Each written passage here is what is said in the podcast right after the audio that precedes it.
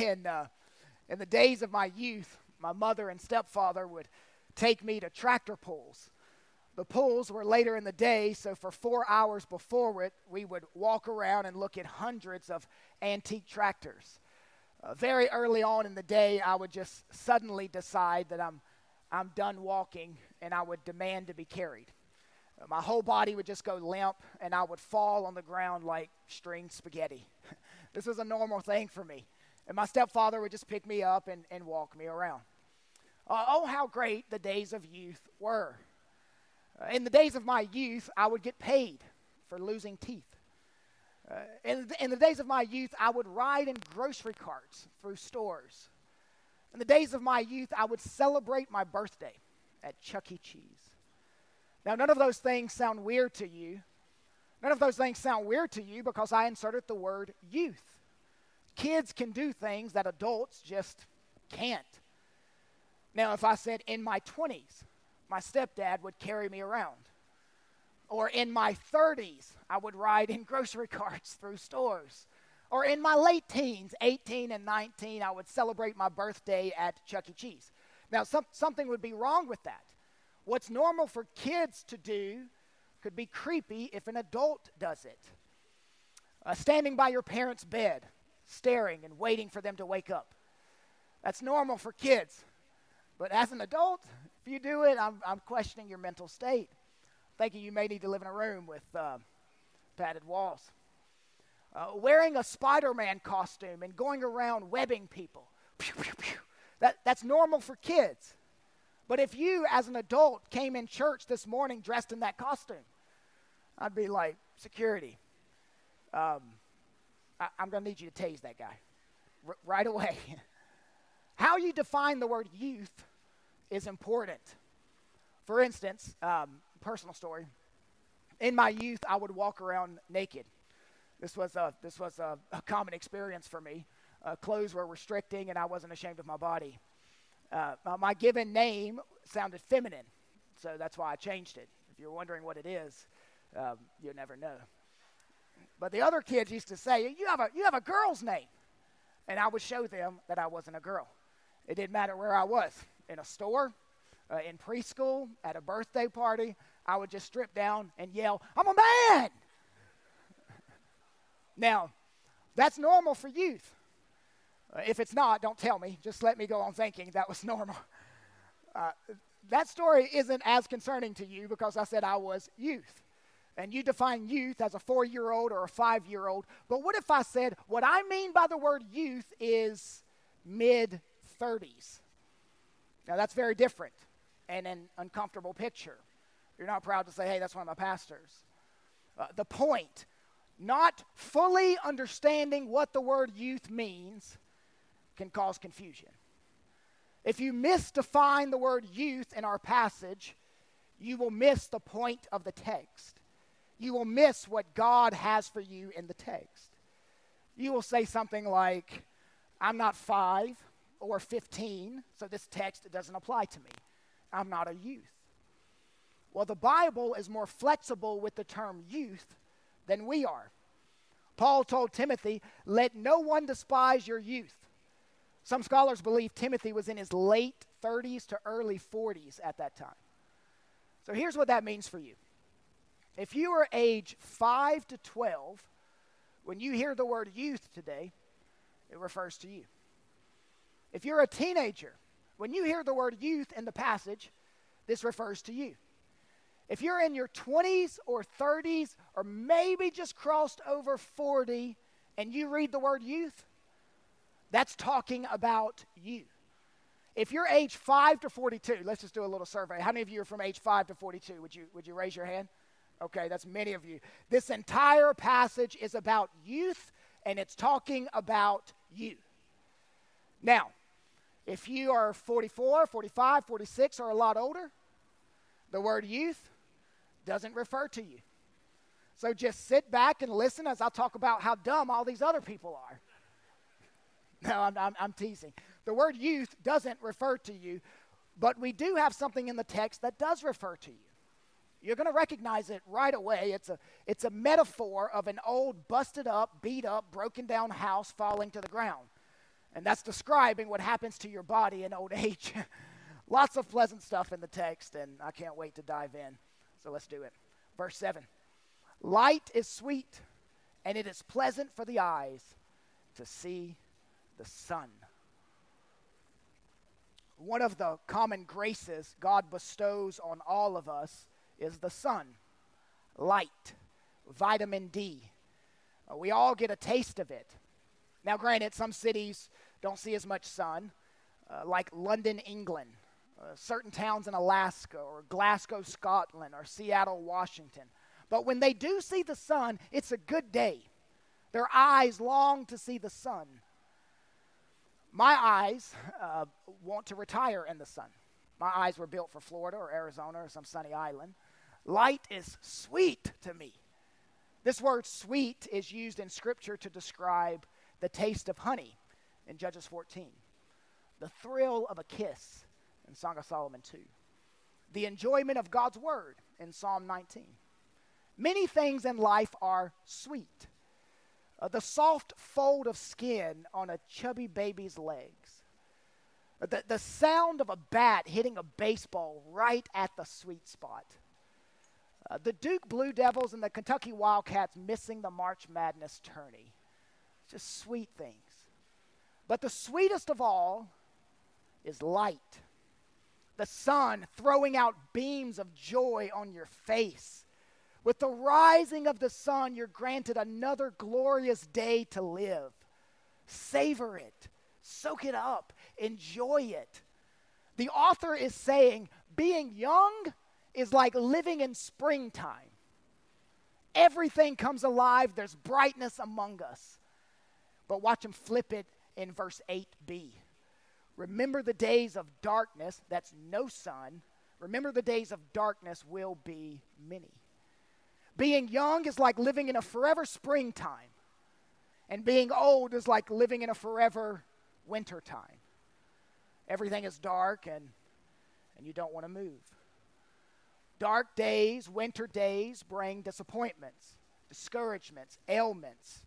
So while you're young and living these springtime years, verse 8, let him rejoice in them all. Now, I need to stop here and give you a little helpful tool in interpreting this big text that is before us. Um, some of you ask, uh, Kyle, why do you not preach a chapter at a time? Sometimes you'll start in the middle of one chapter and then end in the middle of another one, uh, like you're doing today. Uh, well, I do that because chapter and verse divisions are man made, they are not inspired. God didn't put them there, man did. They're helpful at times, but not always. There is a unit of thought that begins in Ecclesiastes chapter 11, verse 7, and then ends in chapter 12, verse 8. So I'm preaching the unit of thought. There are two commands in this section from which everything else hangs. The first command is chapter 11, verse 9 Rejoice, O young man, in your youth. The second command is in chapter 12, verse 1 Remember also your Creator in the days of your youth. Rejoice, remember. Those are hooks from which you can hang everything you will hear today the rejoice hook, the remember hook. And once I've walked through these two hooks, I will gather up some applications for every age group at the end. So we're going to flesh out the rejoice hook first. Hook number one is this Rejoice in the sweetness of life while you're young. Rejoice in the sweetness of life while you're young. Verse 9 Rejoice, O young man, in your youth, let your heart cheer you in the days of your youth. Rejoicing is a command from God. This verse commands you to rejoice. This is not optional for the Christian. God intends for us not only to live a life of faith, but to live a life of joy. It's a divine imperative. To break God's command is to trample on his holiness. This is not a shallow happiness that the world promises. This is a deep, abiding joy that the gospel gives. Is God really invested in your joy? The broad Christian community has many books on joy, but they don't seem to grasp the weight of joy. How is it that for centuries scholars and pastors have written creeds and confessions, but none dedicate major sections to joy? We've had church councils, but not one on the topic of joy. In C.S. Lewis's The Screwtape Letters, uh, the devilish writer cannot contain his disgust at the enemy's obsession with joy. He, he's a hedonist at heart, the demon cries.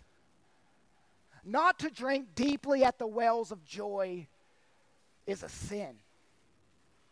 The world tells you Christianity is boring, it is no fun, no joy. Well, the whole point of Ecclesiastes is that that is one of the biggest ruses that has ever been perpetrated on humanity. You, you don't know true rejoicing until you know God. And notice what the human author writes in verse 9b Walk in the ways of your heart and the sight of your eyes. Now, what type of wise man would ever tell a youth whatever your eyes see that you want to do, whatever your eyes want to do, just do it. If something looks good to you, hey, just dive into it. I mean, you can literally translate this verse follow the impulses of your heart and the desires of your eyes. Who does this? what kind of advice is this? It's like giving a 16 year old a sports car and hoping he will drive under the speed limit. We've got to be reading this verse incorrectly. Are we misreading it? Uh, what is the text saying?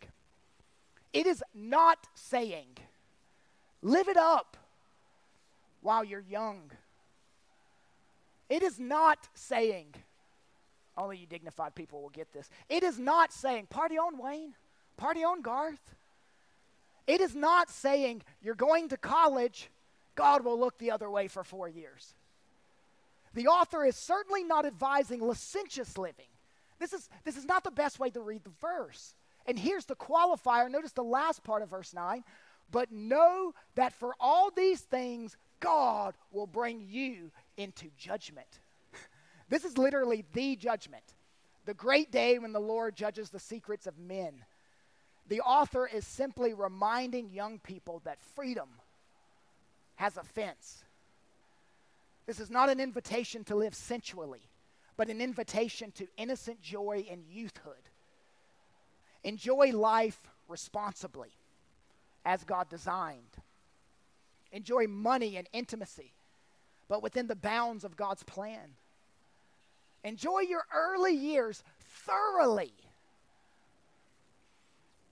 Parents, when you give your boy a Buzz Lightyear and he unwraps it and he opens it and then he just drops it and never plays with it again, that's an affront to your love and affection.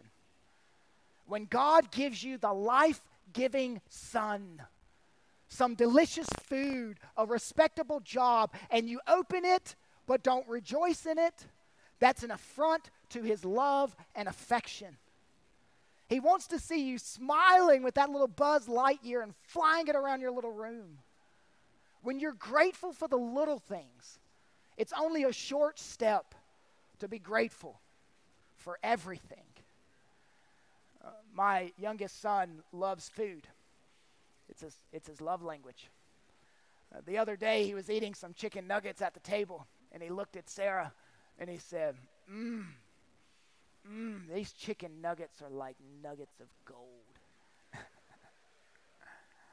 Rejoice in the sweetness of life. These sun rays are sweet. These chicken nuggets are sweet. Uh, this garden is sweet. When you see life as sweet, it means, it, it, it is a means of worshiping God.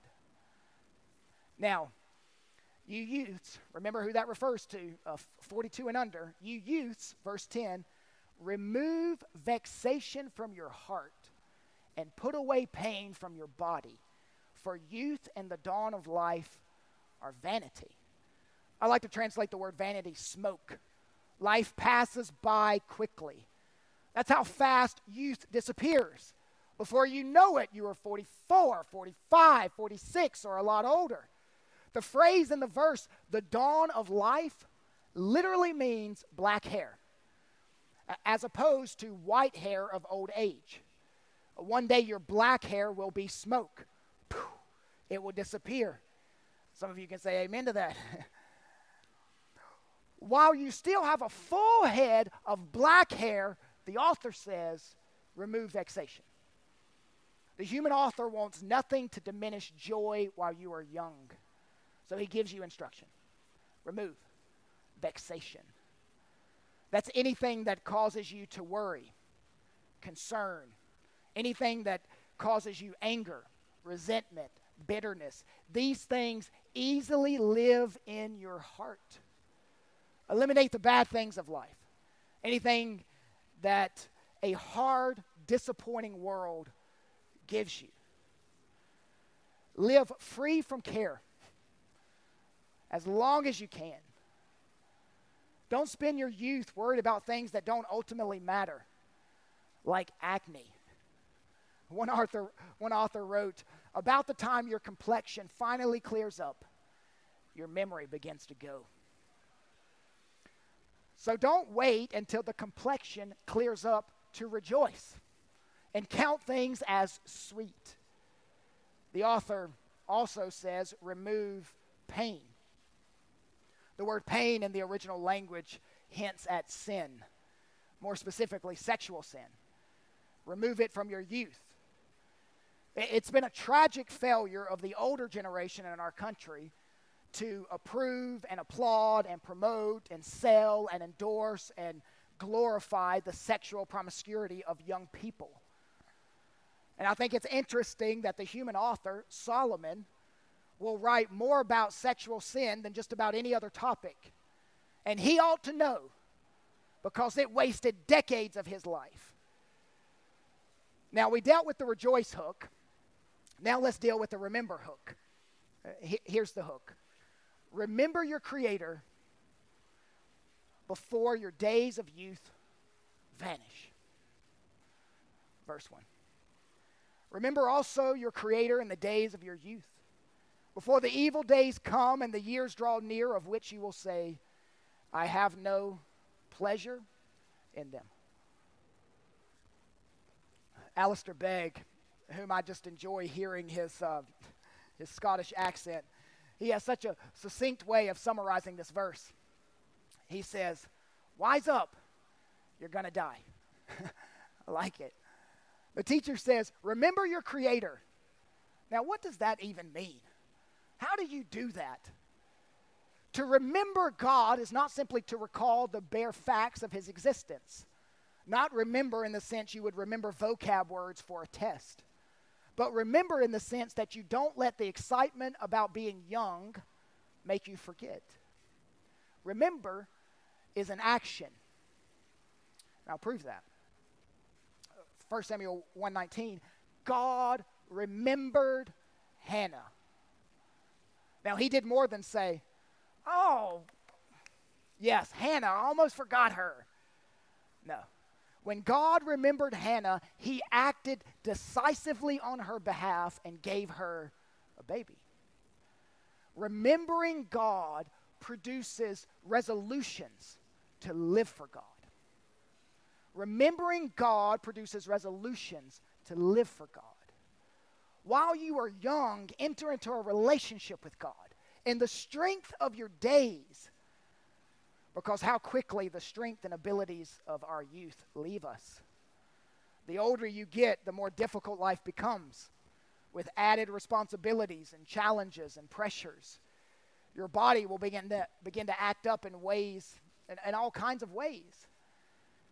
Inside every old person is a young person wondering what happened. Enjoy the dawn and midday events of life because winter is coming. The teacher, now this is interesting. The teacher does not say, remember God, but instead he says, remember your Creator. Why? Remember your Creator means you remember that God made a good world, not an evil world. We are the ones responsible for spoiling it, not Him. The doctrine of creation is a wellspring of rejoicing. Verse 2 Before the sun and the light and the moon and the stars are darkened and the clouds return after the rain. Church, do you hear it? Do you hear it? Before the sun and the light and the moon and the stars are darkened and the clouds return after the rain. Do you hear it? Do you hear the echo? Echoes of Genesis, echoes of creation. There's creation imagery all throughout the chapter.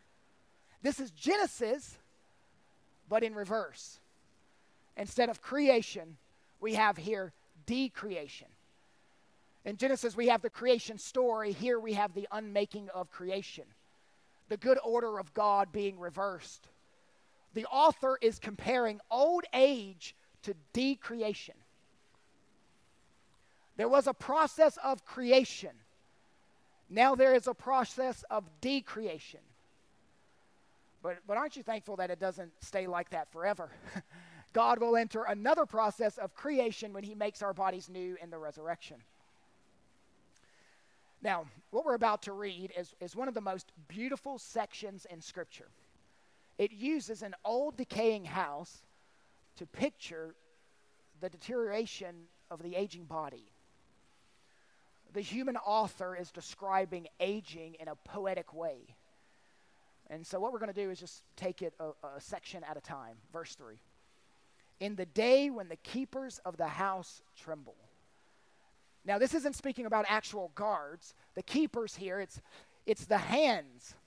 The hands used to protect the body and provide for the body, keep the body, but now they just tremble. They have the shakes. The grip is weakened. He continues, and the strong men are bent. Solomon is referring to the former legs of marble, stout legs, strong legs, but now they're weak the muscles slacken, the joints stiffen, the knees totter, legs bent in feebleness. In other words, serve the Lord while your legs are strong. He continues, and the grinders cease because they are few. Now, without modern dental care, teeth would easily decay. And that's what happened in the ancient world. Your grinders become few they weaken. You have soft teeth. And you know this. You, sink your teeth into a tasty caramel apple,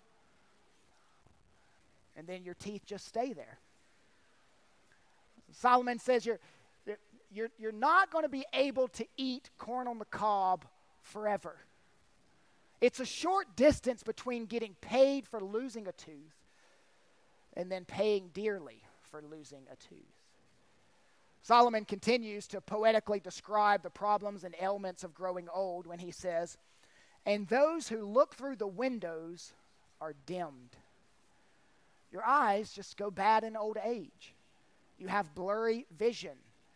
You have to get a phone where, where you text and the letters are that big so you can see.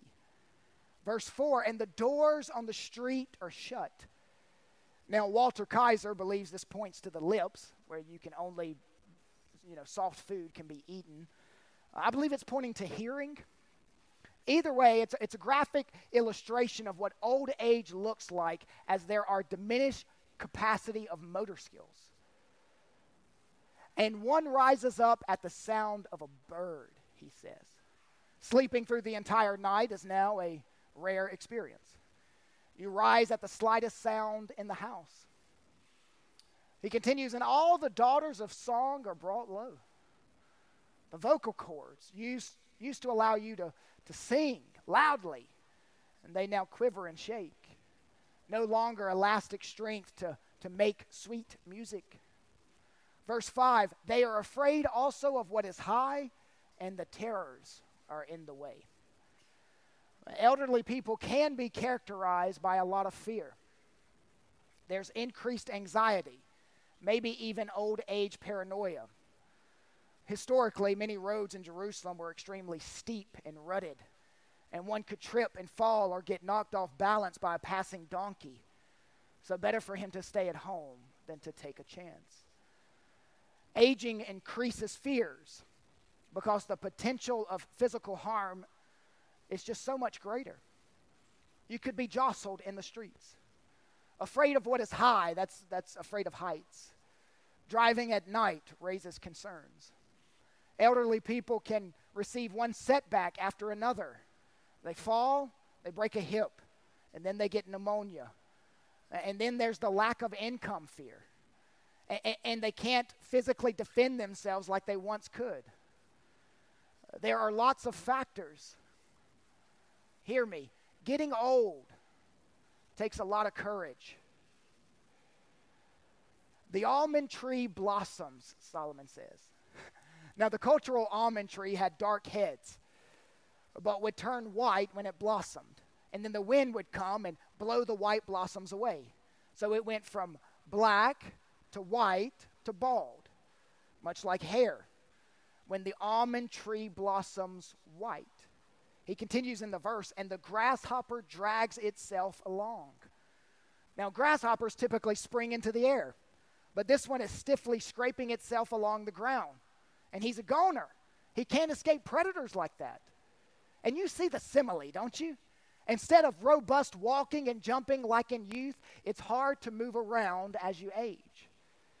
You shuffle your feet instead of taking steps.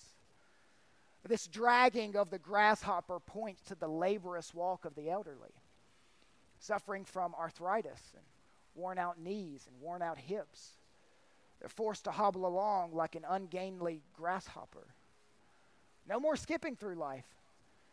We now drag ourselves through life, drag ourselves to the bank, drag ourselves to the store, drag ourselves to the church. Mobility is an issue with the elderly. They walk as if burdened down. And the reply of the aged Barzillai to, to David's officer in, in 2 Samuel 19 says it well. And I quote Am I this day 80 years old? Can I discern what is pleasant and what is not? Can your servant taste what he eats or what he drinks? Can I listen to the voice of singing men and singing women? End quote. This is what happens in old age. And he continues here, and desire fails. Now, this is talking about the loss of sexual desire. And and it is a bit humorous to me that Grandpa Solomon says, I have no hair, I have no teeth, I can't see, I drag myself across the floor, but the last thing to go is my desire for intimacy. I'm sure his wife was happy about that. One author told a humorous story of a couple in Florida who met and decided to get married. He was 82, she was 79. And as they discussed their wedding plans, they passed a large, brand new pharmacy. So they pulled in. They went in and addressed the man behind the counter. We're getting married. Do you sell heart medication? He responded, Yes, of course. What about medicine for circulation? All kinds. Medicine for rheumatism? Definitely. Medicine for arthritis and scoliosis? Oh, yes, whatever the doctor orders. What about vitamins and sleeping pills and Geritol? Absolutely. And, and, you've got a variety of wheelchairs and walkers. We've got all speeds and sizes. He said, Well, that settles it. We want to use this store as our bridal registry.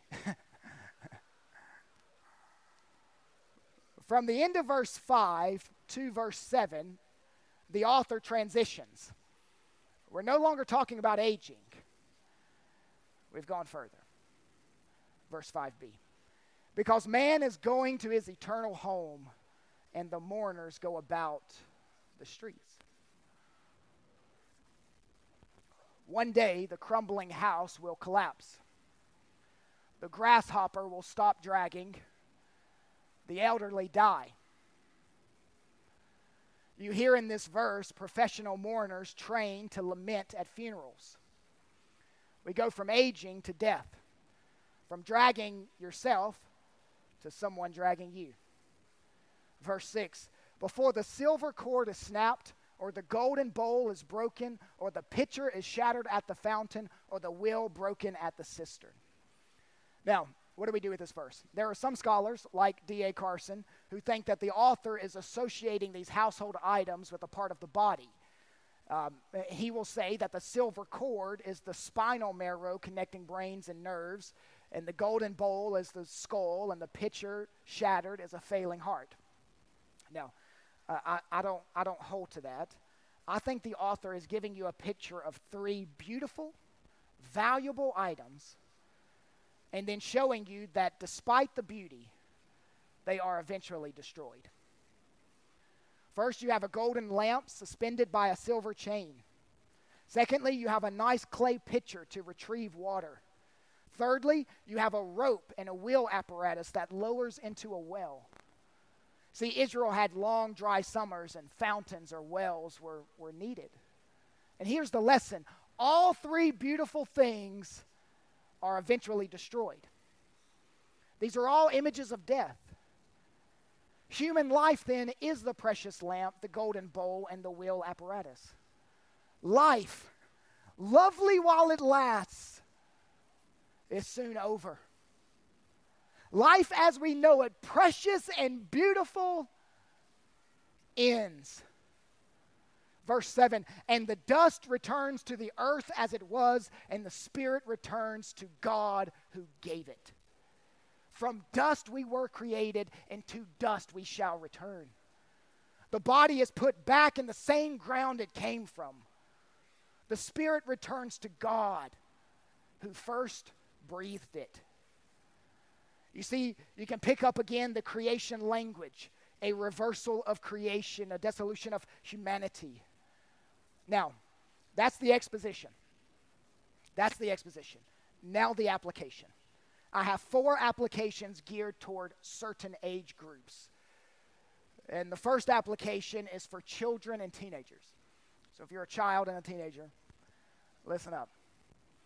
The application is this don't wait. Don't wait to follow hard after Jesus. I'm talking to you if you're seven or 17, if you're a preteen or a late teen. Lig Duncan pointed out that it's a statistical fact that most of those who will not live for their Creator in the days of their youth will never live for Him. Something like 99% of people who ever become Christians are Christians before they're 28. If you won't live for your Creator in the days of your youth, chances are you'll never, ever live for Him. Three times in the text, Solomon says, Live for Him before. Live for Him before. Live for Him before. Before you go to middle school. Before you get to high school. Before you go to college. Young people, don't wait to take your faith seriously. Take it seriously now. Don't wait to read your Bible every day. Don't wait to develop a prayer life. Don't wait to learn to study the Bible. You say, Pastor Kyle, I, I, I don't know how to do those things. Well, you come and talk to any of the pastors or the pastors' wives, or you ask the parents to talk to us, and we will assign a, a woman if you're a little girl, or, or man if you're a young man, that will teach you these things. Young people, this is why we aren't entertaining you. This is why we have you in here with the adults in the worship service. We aren't playing around with your eternal soul. We want you to follow Jesus deeply. Multiple times a year, we have people leave this church because we don't do more activities for children, more activities for their kids. Multiple times a year. Now, why does that happen multiple times a year, yet the elders do not change a thing? Because it's a conviction. It's a conviction that you, 7 to 17, need to be in here. This is your church. I had a, I had a college student from our church text me last week, and I was just checking on spiritually how he's doing. And he began talking about the Bible studies he's in, the accountability groups that he's in, his own personal Bible reading. And I told him, I'm glad you're pursuing the Lord in your college years. And he texted back, like you told me before I left, I can't rest on my parents' faith. I have to make it my own. Kids, you can't go back and live youth again. Youth is not a time to avoid God, it is a time to give your life to God. And besides that, you can't wait. You can't wait to remember your Creator in the days of your youth. Because chances are you're going you're going to date an idiot or choose the wrong friends or make some wrong choices, and these bad choices will have repercussions for the next 30 years. Remember the Creator in the days of your youth. Application number two. For 20s, 30s, and 40s, you're going to miss your current stage in life. You're going to miss your current stage in life. Now, for all of you that like classical music, there's quite a few of you in our church, uh, you need to be prepared for what I'm about to give you because it's going to be high class, elegant, dignified. This is it. There's a, there's a country song that tells a story. It, it, begins with a little girl in an SUV staring at her classmates going into the school building. And she says to her mom, I can't wait to turn 18 so I don't have to go to school and I can make my own rules. Her mother kisses her head and says, You're going to miss this. You're going to want this back. You're going to wish these days hadn't gone by so fast. The next verse in the song fast forwards the timeline, and before she knows it, she's a brand new bride in a one room apartment. Her daddy stops by and says, This is such a nice little place you two have here. She says, uh, It'll do for now. And then she starts talking about having babies and buying a bigger house. And the dad shakes his head and says, Darling, just slow down. You're going to miss this. You're going to want this back. You're going to wish these days hadn't gone by so fast. These are good times. So take a good look around. You may not know it now, but you're going to miss this. Next verse, fast forwards. Five years later, there's a plumber working on the water heater. And there's dogs barking and phones ringing, and one child is crying, and another child is screaming, and, and she keeps apologizing. And the old plumber says, They don't bother me. I've got two babies of my own. One's 36, one's 23. It's hard to believe, but you're going to miss this. You're going to want this back. You're going to wish these days hadn't gone by so fast. Now, I decided to read those lyrics instead of sing it, but I'm telling you, I can kill that song. I can kill it. You're like, is that, is my pastor Garth Brooks? Um, most conversations from my mentors lately have been this slow down and enjoy each stage of life. Don't rush them, Kyle. Cherish them. Other things can wait. Things are crazy right now. I know they're crazy right now, but you're going to miss this. For you 20s and 30s, don't wish your youth away. As Solomon instructs you, rejoice in them, bank them before your body starts to deteriorate. When you stay in the moment and rejoice in that moment, it is a form of worship. You are obeying God's command to rejoice. Application number three. This is for 50 and up. And you're like, I already read it, Kyle, I don't like it. But it's there. You will begin to struggle with health problems. You will. Saints, bodily deterioration isn't pleasant. And what you're beginning to face or you're currently facing, it isn't a blessed walk in the park. You're going to forget things that you never thought you would forget. You're going to be limited in ways that you never thought you would be limited. Growing old is hard, and the Bible is honest about that. But you must remember aging is meaningful with Jesus. Aging is meaningful with Jesus. Be encouraged by the beauty of this biblical poem. The author of this text, which is ultimately God, is ascribing dignity to aging. 50 and up, body breaking down. You're still needed. You're still valuable. Someone may take your job. Someone may step in your role and, and you're forced to step out. This doesn't devalue you. This doesn't make you less needed, less loved, less valued. I want you to know that we've prayed for you, prayed for you to come to this church. For years, we've been praying we would get older as a church. We've existed long enough as a young person's church. And we recently had an influx of older Christians. And we couldn't be happier and more excited about this. We need you older ladies to walk some of our mature ladies through menopause. Some of you older ladies to walk some of our younger ladies through wifing. We need some of you older men to walk some of our younger men through not getting their worth from how they perform at their job. We need some of you older single adults to teach some of our younger single adults how to live a holy life for the glory of God. We need you parents who have raised children to help those of us who are raising children because we have no idea what we're doing.